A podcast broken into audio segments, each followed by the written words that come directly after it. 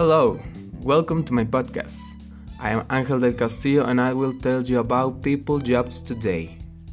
For example, the lawyer represents people in the courtroom. The doctor saves people's lives. The cashier collects the purchased products. The psychologist helps the people with the emotional problems. The nurse cares for the sick people. The fireman out the fire and saves lives in emergencies.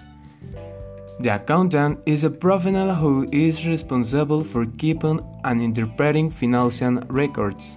The gardener maintains and cleans the gardens. The singer entertains and makes people dance. The architect builds houses in the cities. This is all for today, my friends. Thank you for listening my podcast. I hope you like it. See you later, guys.